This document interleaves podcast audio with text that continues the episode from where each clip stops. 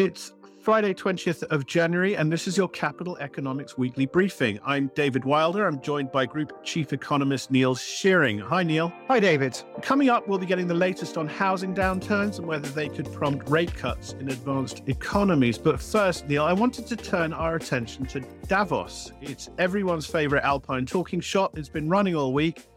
And if it's notable this year, it's because the theme is cooperation in a fragmented world that's contributed to this avalanche of press coverage. And it's been helped along by this new IMF study. And it's all warning about this idea of what people are calling fragmenting, that the, the gains of globalization stand to be lost, and that a much more difficult picture for the global economy will emerge from, from all of that. It dovetails with something we've been warning clients about since last year, namely this idea that we're facing a very different macroeconomic and market environment than we've gotten used to over the past few decades. It's something we've been calling economic fracturings based on a, a project that we released last October. I was wondering if you could start by giving us an elevator pitch for what we mean when we talk about economic fracturing. Yes, I mean, you're right. The cooperation of fragmented world and the IMF's work on geo-economic fragmentation, as they've called it, there's strong echoes of the work that we did last year on what we called fracturing. I think to understand what we're talking about when we talk about fracturing, you need to wind the clock back several decades to the era of globalization, which there's now broad consensus that that's over, but it's less clear what is going to follow. Some people think there's going to be a period of deglobalization, which is what we had in the interwar period in the 20th century after the first wave of globalization. Our view is that we get this period of fracturing and the reason for that is that the period of globalization was driven by this belief that if through economic integration, by bringing China and the former Eastern Bloc countries, and for that matter, Latin America, into the global fold, that you make those economies more liberal, you make them perhaps even more democratic, but you make them essentially more like the US and Europe. That was the whole idea behind the, the Washington Consensus, the, the drove policy in the 1990s. These countries would emerge as a strategic partner, was the idea clearly that's not worked out. And China, in particular, has emerged as a strategic rival to the US. So that's what's, I think, underpinning fracturing. It's the idea that geopolitics is back as a driver of policy choices in the world and economic outcomes. And what that means in the context of globalization is that the world is fragmenting or fracturing, as we've said, into different blocs, rival blocs, one that coalesces around the US and another that coalesces around China. And the policy choices within those blocs are increasingly dictated by geopolitical considerations. Predictions about how this post globalization era will shape up. They run from those who see fragmenting or fracturing as a as this sort of faddish response to current headlines and actually the forces of globalization still on track. And then at the other end, you have this idea that US China competitions put the world on a very dangerous track that's reminiscent of, of the 1930s or, or perhaps the late 19th century. Either way, it winds up in a very dark place. Can you talk through our take on where where we sit on that spectrum of prediction? Yes. Well, once again, the lens of geopolitics is really useful here. I think helps to bring some clarity to the analysis when you're thinking about what the outcomes are. So if you take the start from the position that geopolitics is driving policy choices in each of these blocs, I don't think there's any reason to think that fracturing will result in a period of deglobalization. There's no good reason why, for geopolitical reasons, the US and Europe would stop buying soft furnishings, toys, many consumer goods from China. You wind the clock forward a couple of decades, I'm sure that the US and others will, will still be importing those type of goods from China. But for geopolitical reasons, there are reasons to think that economic ties will be severed in other areas. So, for example, if you think about what's happening in biotech or technology more generally, I think there will be a severing of ties there. Some financial relationships, I think there'll, there'll be a severing of ties too. High tech and high end engineering goods, I think anything with a large technological component or intellectual property component uh, and with national security implications, I think there would be reasons to think that, that relations between the US bloc and China and ties between the US bloc and China bloc in those areas could be severed. So if you're sourcing kitchen furniture from China, you probably won't notice it much. But if you're a, a semiconductor equipment manufacturer and you're trying to sell to China, you're very much going to be caught up in the the risks around fracturing and the pressures around fracturing. Just to take a step back, though, um, at the heart of this project, there was this effort, I think, across the whole team of our, our 70 strong team of economists involved in this effort of drawing up these these two blocs of, of US and China aligned economies. Uh, and the process ran through trying to work out whether countries were aligned with the US or China blocs, whether they lean towards the US or China blocs, or whether they are actually clearly unaligned. Can you talk a little bit about the composition of these blocs and, and why the composition is so important when we are discussing the post globalization era? Yes, I think this is one of the aspects that, that's been missing from the recent debate, as you said, has been framed around fragmentation. It was the theme of Davos, it's been the theme of a significant IMF paper over the past week. But the assumption, at least in a lot of the narrative, is that the world is basically fracturing down the middle, it's splitting down the middle. What our analysis last year laid bare was that that's not the case. We looked at everything from trade ties to financial ties to political and geopolitical ties we, we scored through voting records at the UN, for example. And all of that enabled us to start to allocate countries between the China bloc and the US bloc so we could see which which way countries were likely to fall, whether they fall into the kind of US orbit or the China orbit.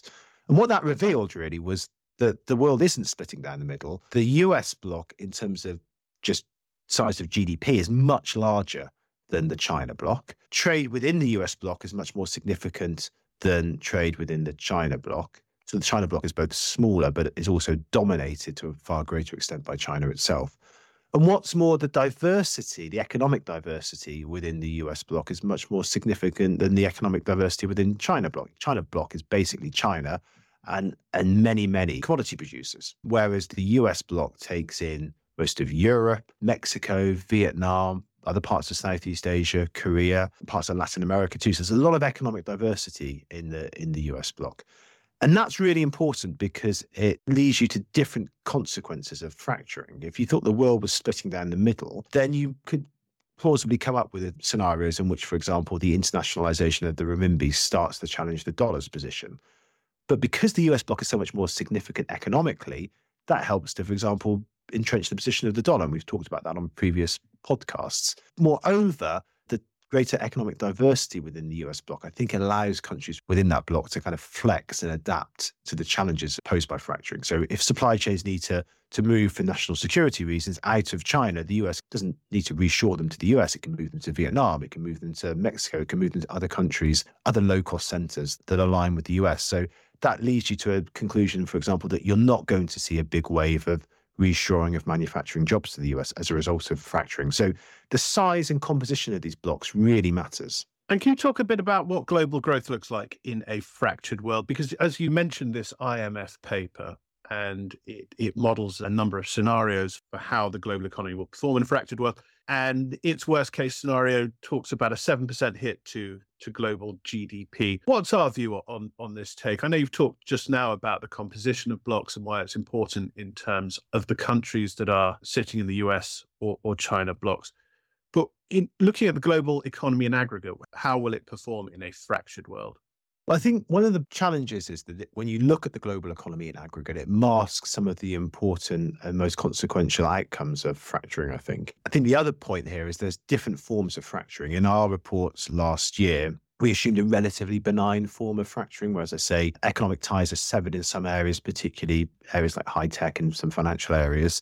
But you know, the US and Europe continues, in your example, to buy kitchen supplies from from China for, for foreseeable futures. There's not this big reorganization of of trade ties. Now you can envisage some a much more malign outcomes of fracturing. One would be a much greater schism between the US bloc and the China bloc as tensions really escalated and became more hostile. Taiwan is you know, one potential flashpoint among many. The other point is that the US bloc itself may not hold. If we'd have done this analysis four years ago, where President Trump was putting steel tariffs and tariffs on the European autos, then you could see a world in which ties between the US and Europe had weakened, but the war in Ukraine has changed that, and the composition of the political makeup in the US has changed that a bit as well. So there's lots of different ways that fracturing can play out in a less benign way than we have assumed. But in our central scenario, frankly, yeah, there is a hit to global GDP growth because there's a at, at the margin less trade than there otherwise would have been. There's less exchange of ideas, there's less innovation, and so on and so forth. But it's pretty marginal for the US bloc. And it's likely to be, we think, swamped by other factors. And indeed, there may be some winners within that bloc if, to the extent they gain from the relocation of supply chains. In the China bloc, it's very different, I think, because as I said before, there's less ability to adapt to the challenges posed by fracturing within the China bloc. And China itself, we already start to see enormous strains on a centralized growth model, and fracturing will add to those strains. So I think the challenges to China itself are, are much greater from fracturing. That's embedded in our view that potential GDP growth in China is in a structural slowdown and that we'll get to as low as kind of 2% by the end of this decade. You talked about less favorable outcomes just now. I was wondering if we could end this talking about potentially benign outcomes. There have been notable signs of warming US China ties in recent weeks slash months. Uh, Liu He, who's Xi Jinping's man on the economy, met Janet Yellen, US Treasury Secretary, in Davos and had what seemed to be a fairly friendly meeting. Antony Blinken, Secretary of State, he's going to China early next month to meet his counterpart Qin Gang. Uh, and it all comes off this this Xi Biden meeting in Bali last November, which appeared to be a very deliberate attempt to reset the bilateral relationship, turn it off and turn it back on again almost. Clearly, the two sides are making an effort to stop things from getting worse. How does that fit into our understanding or our concept of uh, global economic fracturing? But I think if you just think about the the consequences as I've just laid out for the different blocs, that helps to inform, I think, what's going on here. One interpretation of recent events is that actually there's been a change of heart at the top of the Chinese leadership and that relations between the US and China will continue to warm. Everyone's going to step back from the brink. And, and indeed, fracturing will in the jargon turn out to be a nothing burger. I think actually there's a different interpretation that we would make, which is that actually the fundamental goals here of the Chinese leadership and indeed the fundamental drivers of, of fracturing have not gone away. China has still emerged as a strategic rival to the US rather than a strategic partner and will continue to be a strategic rival and viewed that way indeed in Washington. So I don't think the fundamental drivers of, of fracturing have gone away. Perhaps instead, the Chinese leadership have reconsidered the pace at which the world was appearing to, to fracture, in part because of the vulnerabilities within China's economy. I've already t- touched upon how China is perhaps less able to adapt to some of the challenges posed by fracturing than the US, but there's also other problems within China's economy at the moment too. The property sector, we've talked about on this podcast before, the opening up from zero COVID and some of the challenges posed there, and the global economic downturn and the pressures that places on China's export sector. So I think put all that together, there's a sense that things were moving perhaps and escalating slightly too quickly. China needs to buy a bit more time. That's helped to cool some tensions. And we've had this warming of relations. But I don't think the fundamental drivers of, of fracturing have, have really gone away. That was Neil Shearing on global economic fracturing, and I'll post our dedicated page on the subject in the show notes and on the podcast page. Neil's back next week when we'll be previewing the first policy rate decisions of the year from the Fed, the ECB, and the Bank of England. Now, last week we posted a special episode featuring our property team talking about the outlook for housing and commercial markets this year. How property downturns play out is going to have huge implications for how advanced economies fare and how their central bankers respond. Vicky Redwood is our senior economic advisor, and she's been tracking potential macro vulnerabilities from housing since before rates started to rise. Her latest report brings clients up to speed on what housing market downturns are doing to economies and how they can inform when central banks pivot. Here's a chat she had about that report with Chief Global Economist Jenny McKeown on Thursday 19th. And Vicky starts by highlighting what the recent data have to say about how housing markets are faring. Yeah, we've had more negative news this week, including falls in house prices in Canada and the UK. And I think generally the news on housing is becoming pretty negative now. I think it helps to think of countries in three camps. So you've got the first camp where housing downturns are most advanced, and that includes Canada, Australia, New Zealand, and Sweden. And prices in those countries have been falling for pretty much about a year now. And prices there are down between 7 and 15% from, from their peak. So those, those housing downturns are pretty well advanced.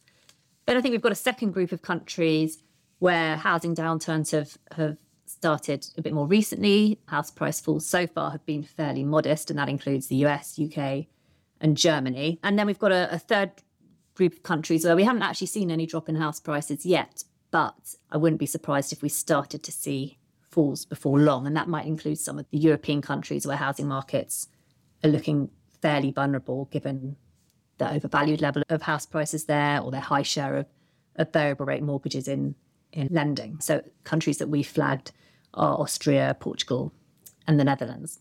So perhaps focusing on that that first group that you mentioned, where we've already seen house prices falling for, for a year, are we near the end now? Is there still overvaluation in these markets, or are we going to see further falls to come? And, and just how far might prices fall in those economies where declines are just getting started? Um, I think generally we are still only part way through these these housing downturns, even in those countries where the downturns are more advanced and we've seen bigger price falls already. I think one reason for that is that it takes time for rises in interest rates to feed through. And that's especially the case in countries where there's been more of a shift to fixed mortgage interest rates in recent years, which has therefore slowed the pass through of monetary tightening into the housing market. And that includes some countries like the UK and, and Spain, where fixed rate mortgages have become more prevalent than they were in the past. And so that's perhaps one reason to think that, that there's still more house price falls to come. Another reason is, is just the sheer level of overvaluation in some of the markets.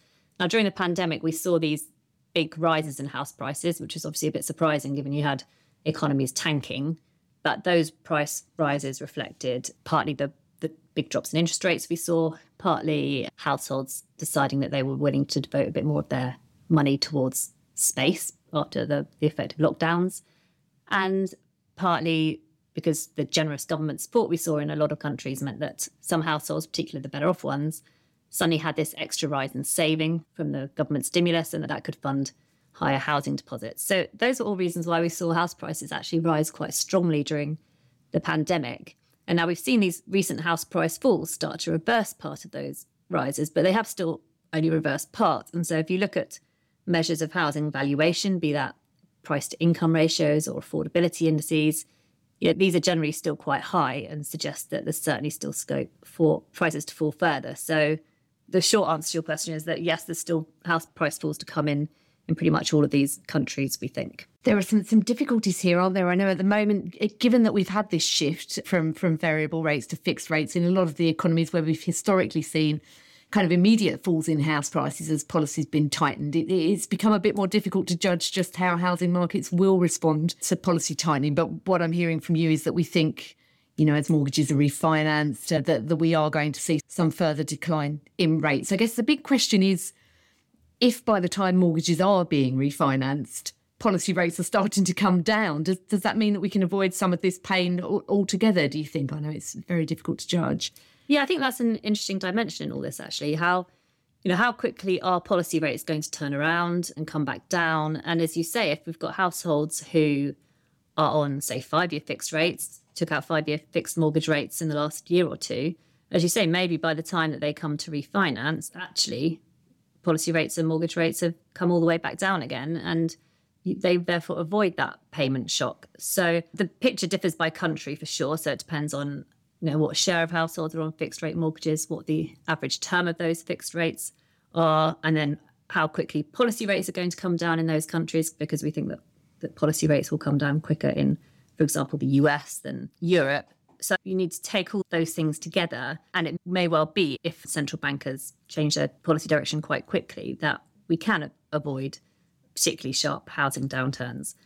I would flag, though, that there are risks in the other direction. You know, we don't know exactly what impact higher interest rates are having and going to have on the wider economy. So I think a big uncertainty in all this is what happens to labour markets. Now, we know labour markets so far have been pretty resilient, but if unemployment starts to rise in response to, lagged response to higher interest rates, and that starts to prompt a rise in, in arrears, in forced sellers, etc., then that could add to the downward pressure on housing markets and mean that maybe our forecasts for further house price falls are actually too timid. Yeah, okay. So our, our forecasts are for relatively modest increases in the unemployment rate, aren't they? So, I mean, if anything, so far the data suggests that labour markets are being even more resilient than we thought. But we know that labour market indicators are coincident rather than leading. It's unlikely that they would be turning around quite so quite so quickly at the early stage of, of recession. So we are still expecting unemployment rates to pick up a bit. That's part of what's driving these further falls in house prices. But as you rightly point out, Vicky,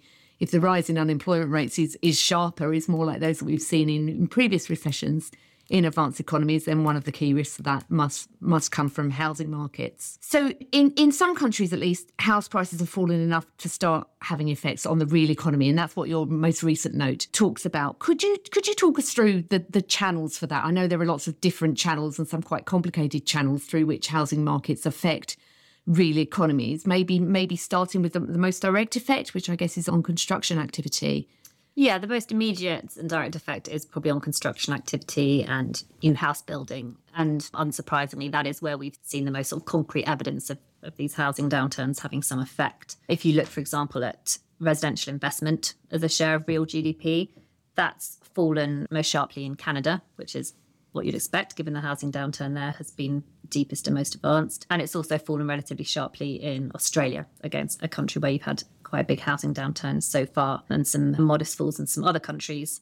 And I think if you look at the more forward looking indicators, they point to further falls in construction activity in most countries as well. Now, they don't suggest that construction activity is about to fall off a cliff, but we've seen some softness in, for example, building approvals in Australia and New Zealand, in residential building permit issuance in, in Canada. Those sort of leading indicators do point to a bit more weakness. And the, the picture's perhaps most downbeat in, in the US, actually, where you've seen house builder confidence drop particularly sharply. And that points to a much lower level of housing starts in the coming months. What about the consumer spending angle, Vicky? You've explained how in a lot of countries there's been this shift towards more fixed rates, which has shielded some households from the effects. We've also got resilient labour markets, which again are shielding households to some, some extent. Does that mean that there's been no real impact on consumer spending so far from these falls in in-house prices, or can we tell? You're starting to see some effect. Probably it's not as clear cut as the impact on construction activity. I think there's a couple of ways in which housing downturns can affect consumer spending. So one is when fewer households are moving house, when housing activity drops, then you're having just less money spent on people buying new furniture, new carpets, all that sort of thing, new appliances. And you know, alongside falling house prices, we have seen housing transactions fall in, in most countries, other than the UK, actually, so far at least. And household goods sales, they haven't been fantastic recently. They've been relatively lackluster, but I must say, we haven't seen particularly sharp drops in response to, to this weakness in housing activity. But given the time lags involved, I'd say that we probably will see some weakness in those sectors start to come through in the coming months. You've then got some more potentially more general uh, effects on household spending from from housing downturns, just by the impact on consumer confidence, prompting households to feel a bit less wealthy as the value of their house goes down for those home owning households, and that might prompt them to spend a bit less. And normally you would expect to see that reflected in a rise in household saving rates. Now, recently, household saving rates have actually been falling, but it's a bit difficult to disentangle what's going on with household saving rates at the moment because obviously you've got the impact of rising energy prices and the drop in household incomes which will be making it harder for households to, to save more money. So it's a bit hard to disentangle all the different factors that are affecting household saving. But i think looking ahead these housing downturns will either prompt or contribute to household saving rates rising a little bit or at the very least act as a barrier to them falling much further from their current levels what about interest rates, though, Vicky? It's a bit circular here. We've talked about the implications of uh, of higher interest rates for house prices and for consumer spending, but what about the implications of these falls in house prices for interest rates? Could it be that the falls in house prices themselves stop policymakers in their tracks, or are they going to carry on regardless as they have so far? Well, central banks have kept raising interest rates so far, despite the fact that as we've discussed, there have been fairly sizable house price falls already in, in some countries. So I think the focus of central banks is still very much on quashing inflation. And if that means a bit of collateral damage in terms of weaker housing markets along the way, then then so be it. That's a price they're willing to accept. Um, now, things might get a bit different if we started to see really sharp housing market downturns and housing crashes a- across countries that could then potentially have a much bigger adverse impact on the real economy and therefore inflation. But for now, I don't think that housing downturns are going to stop central banks from raising interest rates as far as they think they need to to get consumer price inflation back down.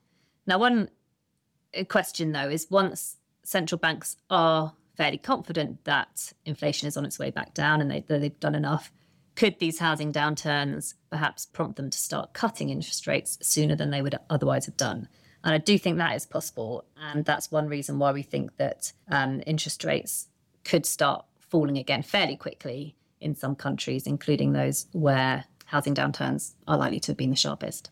Okay, interesting. So it may be that that housing markets are actually key to the pivot points in interest rates, and perhaps in those economies where wage growth is stickier, that's where the, the risks of tighter policy for longer are highest, and where you might see even even house price falls and sharper increases in interest rates in future. Yeah, so that might suggest that in Europe, for example, where we think that inflation might be a bit stickier, and there are still some housing markets that we think are, are vulnerable to falls. Maybe their interest rates will stay high for long enough that house prices will start to fall in those countries. Whereas on the other hand, you've got countries like Canada and Australia where we think uh, interest rates will start to fall a bit more quickly.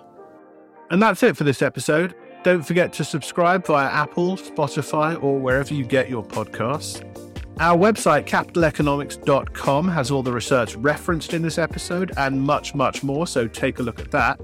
But until next week, goodbye.